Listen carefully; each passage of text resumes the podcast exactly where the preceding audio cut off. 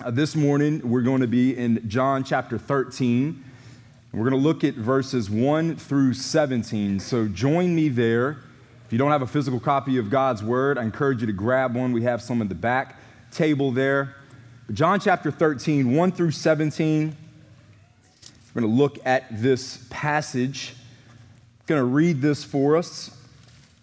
Then I'm going to pray and ask God to help us. John chapter 13, verse 1. Would you hear now the word of God?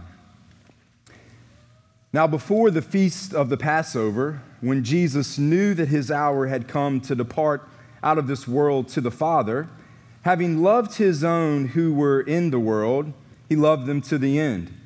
During supper, when the devil had already put it into the heart of Judas Iscariot, Simon's son, to betray him, Jesus, knowing that the Father had given all things into his hands, and that he had come from God and was going back to God, rose from supper.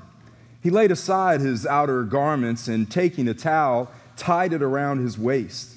Then he poured water into a basin and began to wash the disciples' feet and to wipe them with the towel that was wrapped around him. He came to Simon Peter, who said to him, Lord, do you wash my feet? The Lord answered him, what I am doing you do not understand now, but afterward you will understand. Peter said to him, You shall never wash my feet. Jesus answered him, If I do not wash you, you have no share with me. Simon Peter said to him, Lord, not my feet only, but also my hands and my head. Jesus said to him, The one who has bathed does not need to wash except his feet, but is completely clean. And you were clean, but not every one of you, for he knew who was to betray him. That was why he said, Not all of you are clean. When he had washed their feet and put on his outer garments and resumed his place, he said to them, Do you understand what I have done to you? You call me teacher and Lord, and you are right, for so I am. And if then your Lord and teacher have washed your feet, you also ought to wash one another's feet. For I have given you an example that you also should do just as I have done to you. Truly, truly, I say to you, a servant is not greater than his master, nor is a messenger greater than the one who sent him. If you know these things, blessed are you if you do them. Uh, this is the word of God. Thanks be to God. Let us pray. Father God, we are grateful for your kindness. We are grateful for the opportunity to gather together this morning in this unique time with this unique people and spend time together in your word. Uh, Father, would you help us? Would you guide us? We ask that your spirit would work Spirit, move in the hearts of each and every person here today, bringing exactly what we need. Would you help us to see how our Savior went before us, giving us an example to serve others as we have been served? So, Father, we love you. We thank you. We praise you. Use this time for your glory. In Christ's name, amen. So, what would you do if you knew you were about to die? How would you spend your last hours? I'm sure many things come to mind, but certainly included, at least for most, would be time spent with the ones that you love. You would want to gather those that you love together, spend time with them, give them the insight that maybe you've learned through life. And this is exactly what we see God Himself, the second person of the Trinity, Jesus Christ, do. John 13 begins a five chapter focus on the night before Jesus' death. Uh, this section of Scripture is commonly referred to as the farewell discourse or the upper room discourse because it focuses on Jesus' time with his disciples the night of the betrayal, the night of his arrest, the night before he goes to the cross.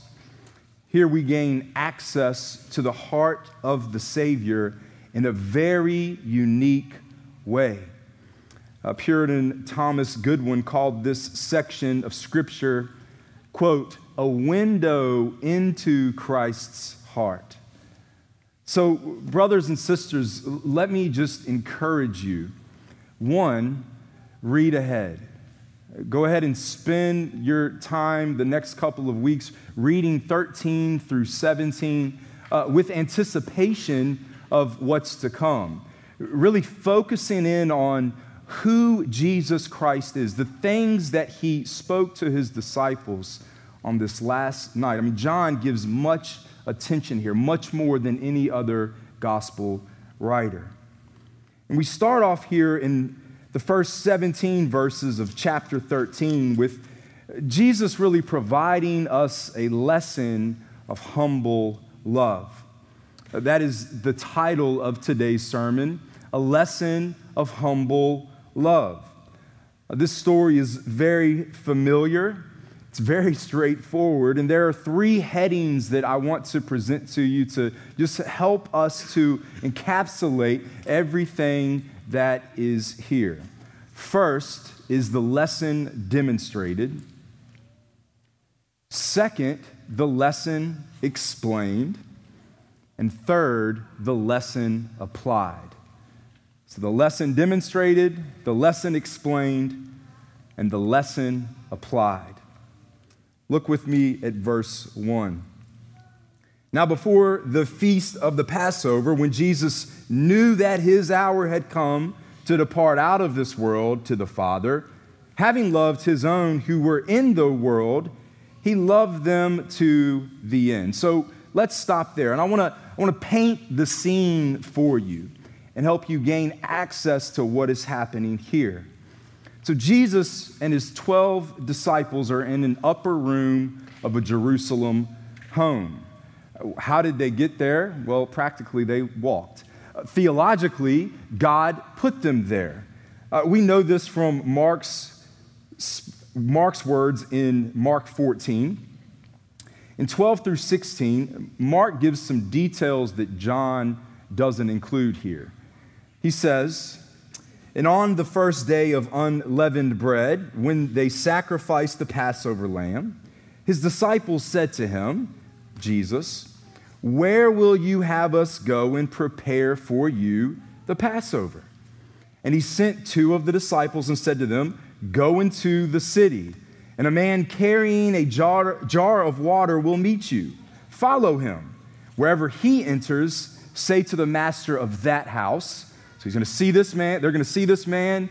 He's going to be carrying a jar of water. They're going to follow him. They're going to go into this house. And this is what they are to say.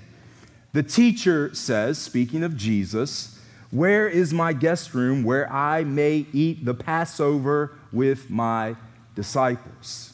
And he will show you a large upper room. That's where we get this from, furnished and ready. There, prepare for us. And the disciples went. They set out, they go, they found it just as he had told them. So, in John's account, he, he just transports us here into this room, into this setting. He, he places us at the table. We, we get a, a front row seat to this spectacular, glorious scene. John tells us here that Jesus knew his hour, which means he knew his time to die had arrived. He knew his time was short. Notice the divinity of Christ here. Unlike humanity, Jesus knows the future. Jesus knew what was ahead. Jesus was well aware of the painful cross that he was about to endure. We also read that he knew where he was going after the cross. What does it say? It was that he would depart out of this world to the Father. Now, listen, uh, give me, uh, I'm going to give you a little uh, application here. little legs on this for the Christian life. In a lower sense, this is the same thing for Christians. No matter what trials and tribulations may come, we know where we're headed. We know where we are going. We know that passing through this life means entrance into the presence of God. And that is good news.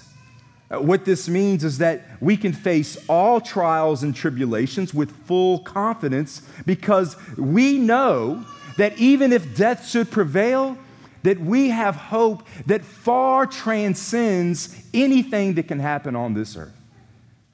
So, brothers and sisters, allow that to put some steel in your spine.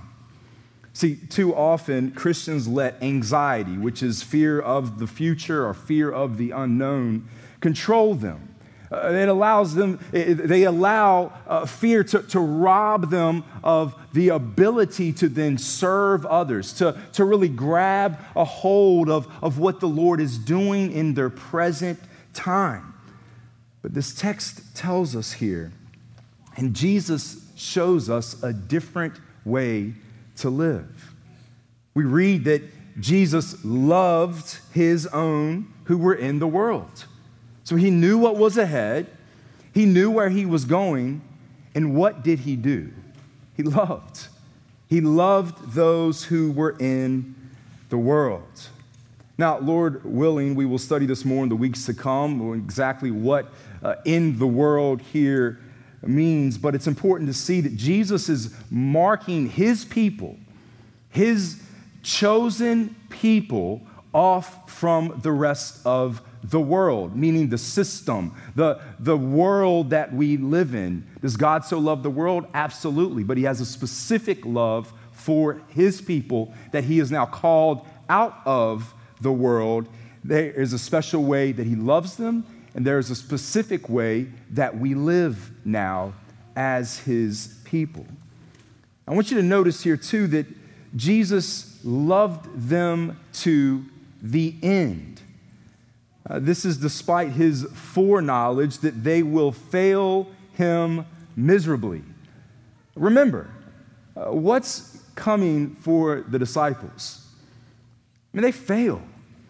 We've got denial, we've got running away in fear, we've got them falling asleep when Jesus says, Hey, stay awake, stay alert, be on the lookout. And what do they do? They fall asleep. They deny the Savior whom loves them, who has shown them everything that they need to move forward. The text tells us here that even though Jesus knew all that was to come, he loved them, he cared for them, and he displays this love in an extraordinary way. Christian, let this be a great encouragement to you.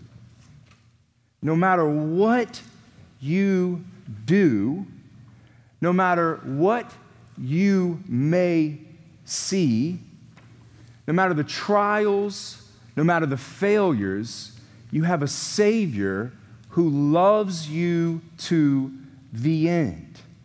If you are a true believer, listen, you're going to make mistakes. You will fail. You will stumble, you will sin, you will make mistakes. But you have a Savior who loves you. You have a Savior who is there saying, I understand, repent, make a way not to, to do those things and confess. I mean, scripture tells us, right? If we confess our sins, he is faithful and just to forgive us our sins and cleanse us from all unrighteousness. I mean, this is Jesus with his chosen people. This is Jesus showing his people that those whom I've chosen are those whom I love. So make war on sin fight sin, flee from sin, but trust that when you fail, you have a Savior who loves you to the end. So the scene here is simple Jesus is with his disciples, the cross is right before him. So what happens? Verse 2 tells us during supper, when the devil had already put it into the heart of Judas Iscariot, Simon's son, to betray him, Jesus, knowing that the Father had given all things into his hands, and that he had come from God and was going back to God, rose from supper. He laid aside his outer garments and taking a towel, he tied it around his waist. Then he poured water into a basin and began to wash the disciples' feet and to wipe them with the towel that was wrapped around him. So, verse 2 here tells us that the devil had already put the betrayal of Jesus in Judas's heart. Okay? And so he, he's already tempted him here with this betrayal, and Judas has accepted this temptation. J.C. Ryle is very helpful here as he writes pertaining this verse. Quote, this graphically describes the way in which Satan works. He casts into the heart of those he tempts the seeds of evil. The heart is the seed plot which he sows. Pay attention here. Suggestion is one of his chief weapons. The sin of man consists in opening his heart to the suggestion, giving it a place, and letting it sink down. End quote. So let me explain this here. See, Satan tempts us. There is temptation out there. And what happens is the human heart is, is that we, we allow these things, right? We allow these things to, to sink in. And then they, they birth themselves into action. And that is exactly what is happening here. This is why we are told in Scripture to flee temptation. Uh, this is why we are told in Scripture to flee immorality. It's not hang out with it and see what happens, it's flee from these things. We must flee from sin. When we have thoughts, we must take captive, we must speak truth against thoughts, we must speak the word of God against thoughts. I've stored up your word in my heart that I might not sin against you, O God. I mean, this is how we are to make war. This is how we are to resist the devil, and he will flee from you. See, let Judas here be an example of what a failure to flee the devil can produce.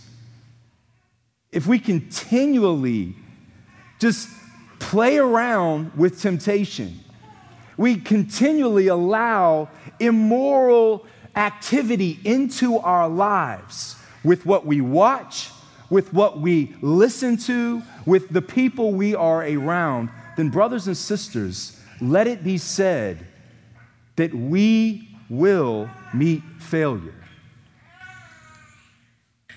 This also serves to set the beautiful love of Christ uh, up against the, the backdrop of the ugliness of evil the deceit of Satan. I mean, we see here that Satan is using Jesus to betray, or Satan is using Judas to betray Jesus. Judas has become disloyal, uh, he's become deceitful, he's become prideful, he's become greedy, he's a self preserver. And in short, Judas is a taker. He wants to take what he can get at the expense of the king. On the other hand, we see Jesus here. We see Jesus Christ. And the, the text tells us, John writes, that uh, he has all authority, that all authority has been given to him, it's been given into his hands. Once again, we see the divinity of our Lord here. He had come from God and was going back to God. So if anyone has the right to take anything, it is God Himself who owns everything. He has every right to say, Serve me now. I am God. Everything is mine anyway. But we see here that Jesus is not a taker, Jesus is a giver. Jesus is the giver and sustainer of all life. And after John builds a case for Jesus' great position, he tells us that Jesus demonstrates humble love for those that he loves in this act of washing the feet of his disciples. Now, foot washing was a common practice in this time. Uh, the roads were not paved. Uh, they were dusty and often muddy. They were also uh, full of animal waste. Uh, it was filled with trash. I mean, it was not the greatest place to be walking around. The sandals of the day did not provide much protection. Uh, so, before you would go into someone's house, you or shortly after, you would wash your feet off, kind of like you might take your shoes off before you enter someone's house today. And as you might imagine, people weren't lining up to wash people's dirty feet, especially in those times. This was a task left to the lowest of servants. Peers never washed one another's feet, and it was unheard of to have a rabbi or a teacher wash those whom were following him's feet. I mean, he would not do this. But after John has reminded us of the divine position of Jesus as God, as the one who holds all things in his hands, he tells us that Jesus puts himself in the position of the lowest servant and washes the feet of those in the room. This is a great parallel to Paul's description in Philippians 2 5 through 11. Paul writes to the church in Philippi, he says, Have this mind among yourselves. So he's speaking to the Christians. He's saying, This is how we should live, which is yours in Christ Jesus, who, though he was in form of God, did not count equality with God a thing to be grasped but emptied himself by taking the form of a servant, being born in the likeness of men, and being found in human form, he humbled himself by becoming obedient to the point of death, even death on a cross. So, what we see here is a lesson demonstrated. We see that this is a lesson that is being shown to those in this room. The Most High has lowered himself. I mean, he's, he's brought himself down to the, the lowest point to model something spectacular. I mean, he wants to show an act of lowly service as a reminder to them of their need for humble love. So then he explains what has happened here. If you look at verse 6 with me, we see the lesson explained. He came to Simon Peter, who said to him, Lord, do you wash my feet? Now, we can assume here that once Jesus started washing the feet, the room got awkwardly silent. Uh, it was probably pretty awkward uh, space and time that's going on right there. And so, Peter, as always, he, he speaks up. Peter wasn't afraid to, to talk, he was bold, he was constantly uh, really putting his foot in his mouth. And probably because they realized that they should have been doing this, uh, they realized that now that Jesus is doing it, Peter speaks up and says, No, no, no. This cannot happen this way. Not our leader, not the rabbi, not our teacher, our Lord. I mean, Jesus, you, you cannot do this. Paraphrased, these words would mean, You shouldn't be washing my feet. I should be washing yours. And Jesus answered him in verse 7 What I am doing, you do not understand now, but afterward you will understand. Now, listen, this is to say that there is a deeper meaning to the foot washing. It's not just about cleaning the stinky feet. It's not just about getting their feet clean. There's something that is greater to be learned. It's not just the physical dirt here, there's spiritual cleansing. Now, listen, there is much to be learned here for us today, church. There's so much in life that we do not understand now, but will understand when God sees fit. Once again, J.C. Ryle's comments on this passage are very helpful. Listen to this quote. He says, All is going on well, even when we think all is going on ill. When we cannot see it, we must believe it in sickness, sorrow, bereavement, disappointment. We must summon up faith and patience and hear Christ saying to us, What I am doing, you do not understand now, but afterward you will understand. Brothers and sisters, I, I pray that those words will be impressed upon our hearts that they would be etched within our minds. That no matter what is happening in this world, that we would be able to say, we don't see it now, but we will see it one day. Some of it's going to be seen in this life, most of it will be seen in eternity.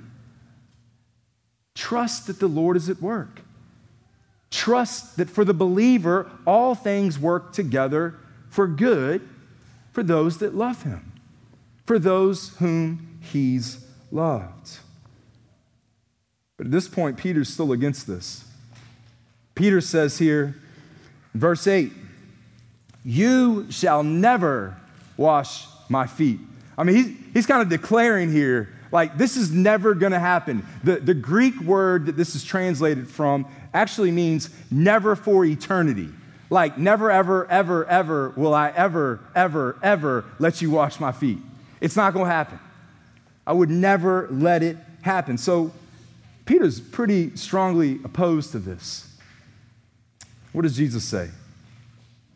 Jesus answered him, If I do not wash you, you have no share with me.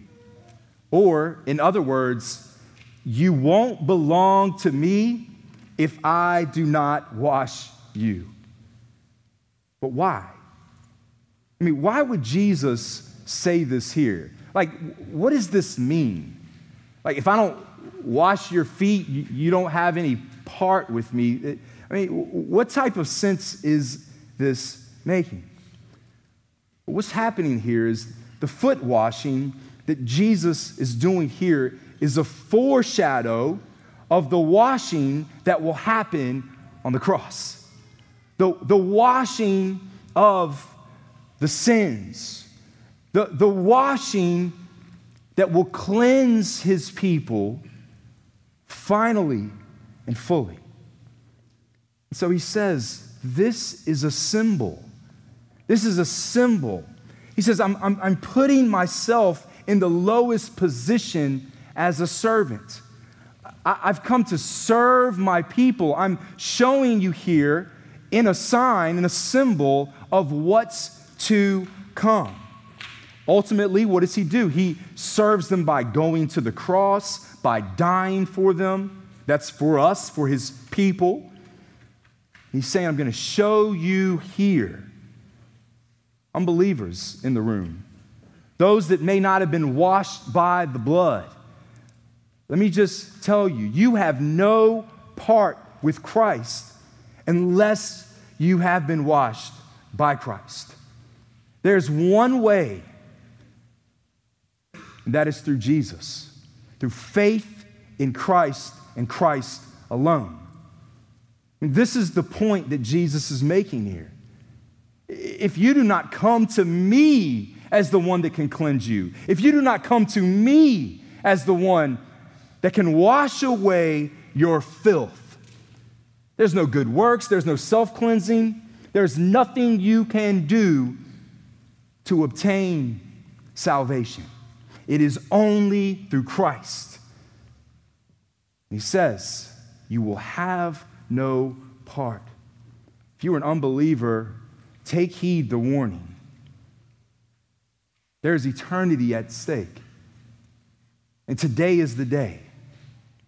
Tomorrow is not promised. This afternoon is not promised. Trust in Christ.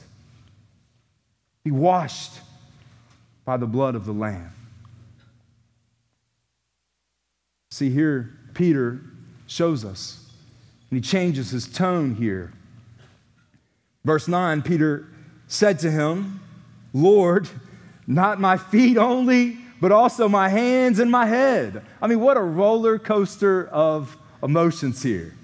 Peter's like, never, do it all. I mean, he, he's just, he's overwhelmed here. He's like, fine. If that's what it takes, then not just my feet, wash all of me. But look at what Jesus says.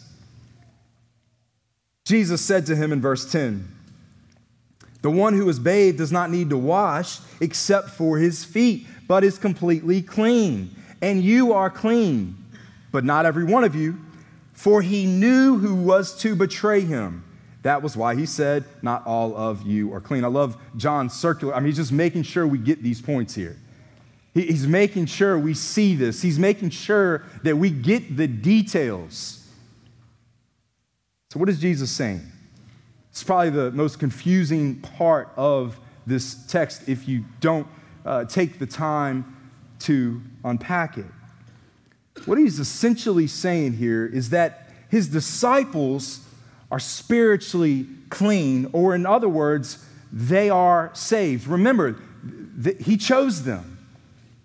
He, he, he picked them. He has been, they have been chosen by God to be his people here.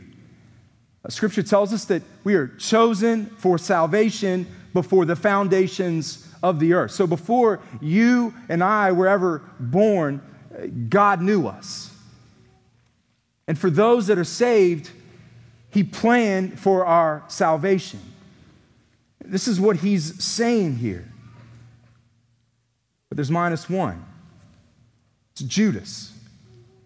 It's like one of, one of these chosen disciples actually was chosen for another purpose. We will get into that next week, Lord willing.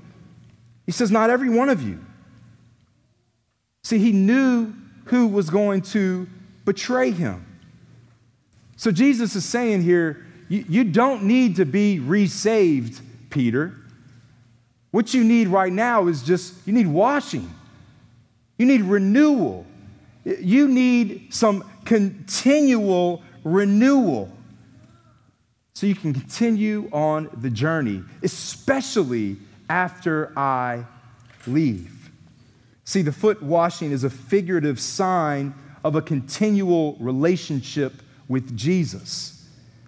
He chooses his people, he washes them clean on the cross and he continues to serve them as they repeatedly go back to Christ for continued renewal as their feet get dirty as we travel in this world. See, that's why we confess our sins. That's why we have corporate confession, why we come together weekly for corporate worship. See, we need gospel reminders daily because we fail. We need to go to God daily when we fail. See, this works by confessing our sin to God continually. We go to God. We say, I need you. I, have failed you, and, and I need renewal. I need cleansing. I need your spirit to work in and through me in ways that I cannot work myself. See, the point is really simple here Jesus is the complete Savior. He, he starts it and He finishes it, He does everything in between. Jesus is all we need. Some might ask, well, how could they be saved if Jesus hadn't died yet? Well, the same way all Old Testament saints were saved. Same way we're saved by faith in Christ. See, the only thing that's different is that we look back to what Christ has done. They were looking forward to what Christ would do. It's the same death on the cross that saves everyone. It is Jesus Christ. It is by faith in Christ. So Jesus has explained this lesson. I mean, he has said here, I'm washing your feet to show I am the servant who has come to serve my people, that loves my people, to give myself for my people. He says, I'm the only one that can save, I'm the only one that can renew. If you're not washed by me, you will not be mine. And then he applies it. He tells them exactly what they should do. And that's good for us, isn't it? We need to know how to respond with this. Look at verse 12 with me as we see the lesson applied. When he had washed their feet and put on his outer garments and resumed his place, stop there for a second. Just, just look at John's words here. He resumed his place. He had lowered himself and then he resumes his place back as teacher. To go back, he says to them, Do you understand what I have done to you? Now, I mean, this is a straightforward question to show that there's meaning to what has just happened. It's like, I just did this. Do you understand what I just did? Jesus is not mincing his words, he, he's not trying to confuse them. He, he wants to ensure that they understand what has just happened. Verse 13, he says, You call me teacher and Lord, and you are right, for so I am. If I then, your Lord and teacher, have washed your feet, you also ought to wash one another's feet. Verse 15, for I've given you an example that you also should do just as I have done to you. Truly, truly, I say to you, a servant is not greater than his master, nor is a messenger greater than the one who sent him. I mean, that's, that's just common logic. Servant's not greater than his master. If you go to deliver a message, you have one job to do, and that's to, to say the message that you've been given. In these times, if you did anything else, it was off with your head. I mean, Jesus says, giving you an example. And then in verse 17, he says, If you know these things, blessed are you if you do them. Let me read that again. If you know these things, blessed are you if you do them. So, what is Jesus saying here? I've given you an example. In the same way I serve you, you should serve others. Now, listen, people have misconstrued this passage and uh, implemented other sacraments as foot washing. That, that's not what's happening here. Uh, there's, I'm not against foot washing services and all of that. That's um, but, but he's not saying like you got to go wash everyone's feet. What Jesus is saying is contextually speaking, where he was, what was happening, this was the, the lowest of low. He, he's showing here that as I have lowered myself, you also should lower yourself and serve those around you. He's ultimately showing himself as the one that loves beyond anything that we could ever do. Listen, if we were there, most of us would be just like the disciples, sitting around waiting for one another to wash our feet. But Jesus does something different.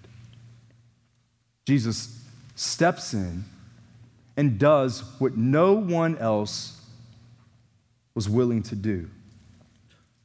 And look back at verse 17. I read that twice, but I want you to just make sure you grab this. It says, You will be blessed if you do these things. Essentially saying, like, if you obey what I am teaching you, if you follow this example, you will be blessed. Brothers and sisters, if you've heard nothing else, hear this. A blessed life is a life of service. Listen, if you spend your life trying to be served and spending your time worried about what everyone else is doing to please you, you will be miserable. There are too many petty Christians that are just so worried about everyone else, that are just so easily offended, and always think, right?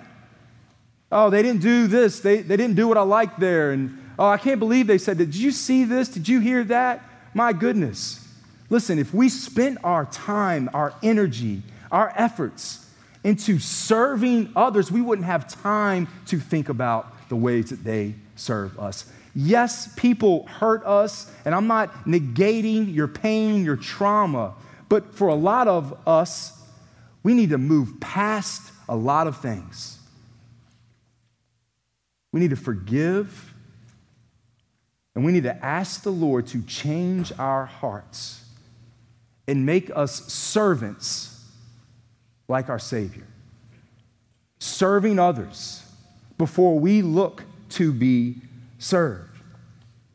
Listen, Solomon, one of the richest men that ever lived, man who had everything. He writes Ecclesiastes, he says, All of this is vanity. I've got everything in the world. I have people that serve me, I have all the money, I have power, I have riches, I have women, I have anything that any human could ever want. And it's all vanity. And why? Because a life spent in self service is a life s- spent miserably.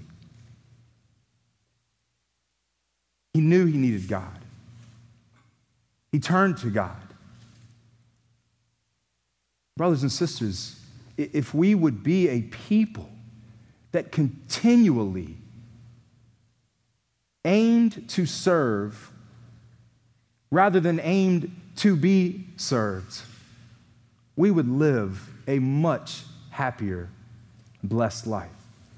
And I'm just delivering the words of God here. I mean, some of us need to just like write this down, need to put it on some little post it notes, put it as our screensaver, whatever we need to do, and, and just be reminded of this for the weeks to come. If we obey Jesus, if we follow his example of humble love, acts of service, that we will be blessed. See, we live in a self centered society, don't we? I mean, it's dog eat dog. It's what can I get? What can I do? And I just want us to ponder the effects of this church with its 130 some members, 200 or so that gather on a Sunday. But if, if this church just truly lived in the way that Jesus calls us to live here. I mean, imagine the effects that this could have in your dorm, on your campus, in your community, at your workplace, in your homes, with your family. Just imagine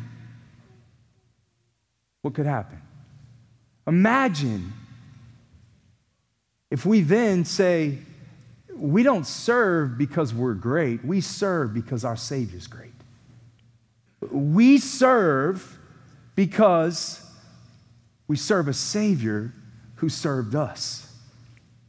We'll get into it later as John will write Jesus' words that we will be known by our love for one another. Brothers and sisters, that is what we're called to do here self sacrifice over self centeredness, humble love over haughty demands. Look, we can't accomplish this solely alone. I'm not advocating for works based salvation. No, we love because He first loved us. And we need to pray and ask God to work in our hearts to change us and conform us into the image of Christ. But, brothers and sisters, we must act. We don't sit by idly. We don't sit on the bench waiting for something to happen. No, no, we act upon the words of Christ. And we aim to obey our Savior. And we can do this by humble acts of love toward one another. Paul writes to the Romans in Romans 12, 10 through 13. He says, Love one another with brotherly affection. It could be brotherly, sisterly, just affection, familial affection. He says, Outdo one another in showing honor. Listen, man, that, that is really something that we, we all need to work on. Outdoing one another and showing honor. We don't really live in a culture of showing honor. We all need to do better at that. We need to honor those around us. Do not be slothful in zeal, be fervent in spirit, serve the Lord, Paul writes. Rejoice in hope, be patient in tribulation. Like he's saying here, it's not going to be easy. It's not going to be easy to serve those around us. It's not going to be easy to, to then to, to make ourselves uh, uh, and, and, and try to honor those around us. It's going to be hard. And then he goes on, he says, contribute to the needs of the saints and seek to show hospitality.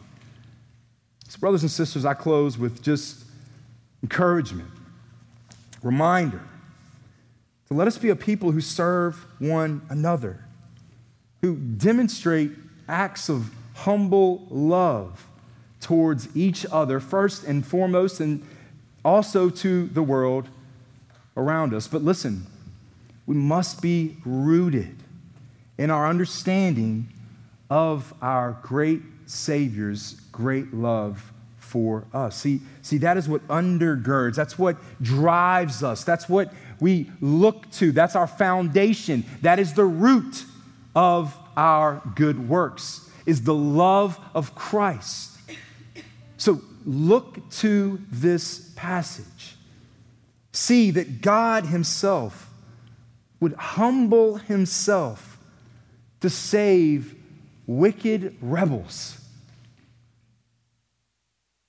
enemies of God.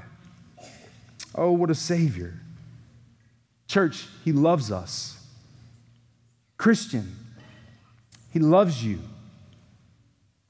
He gave His life for you. He died, and He continues by washing our feet, washing the dirt, cleansing us daily as we continually return to Him as our only everlasting hope. My prayer is that that would be our foundation. So we're going to sing here in a moment a wonderful song, Nothing But the Blood.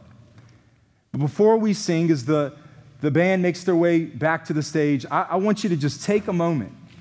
I want you to ask the Lord to, to work in your heart here in this moment. Uh, if you're not a Christian, now is the time.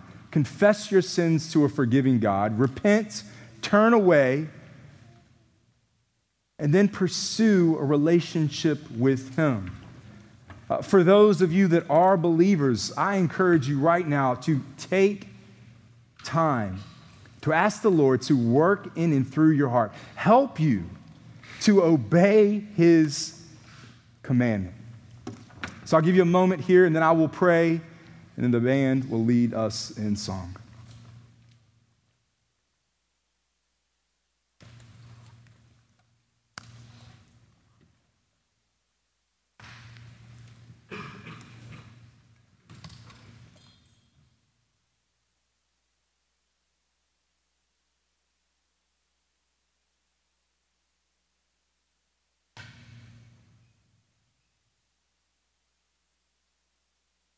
Father God, we are thankful for who you are. Jesus, we thank you for your work. Spirit, we thank you for the way that you continue working in and through your word.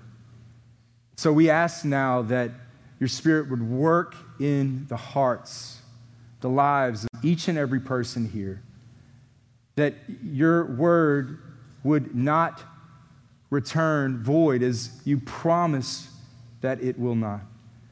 Change hearts, transform us. Would you make us all different than we walked in? Would you humble the haughty? Would you redeem those who need redemption? Would you bring renewal as needed? We praise you for your work. God, thank you for saving us. Help us to live in remembrance of what you've done for us, Jesus. It's in your name I pray. Amen.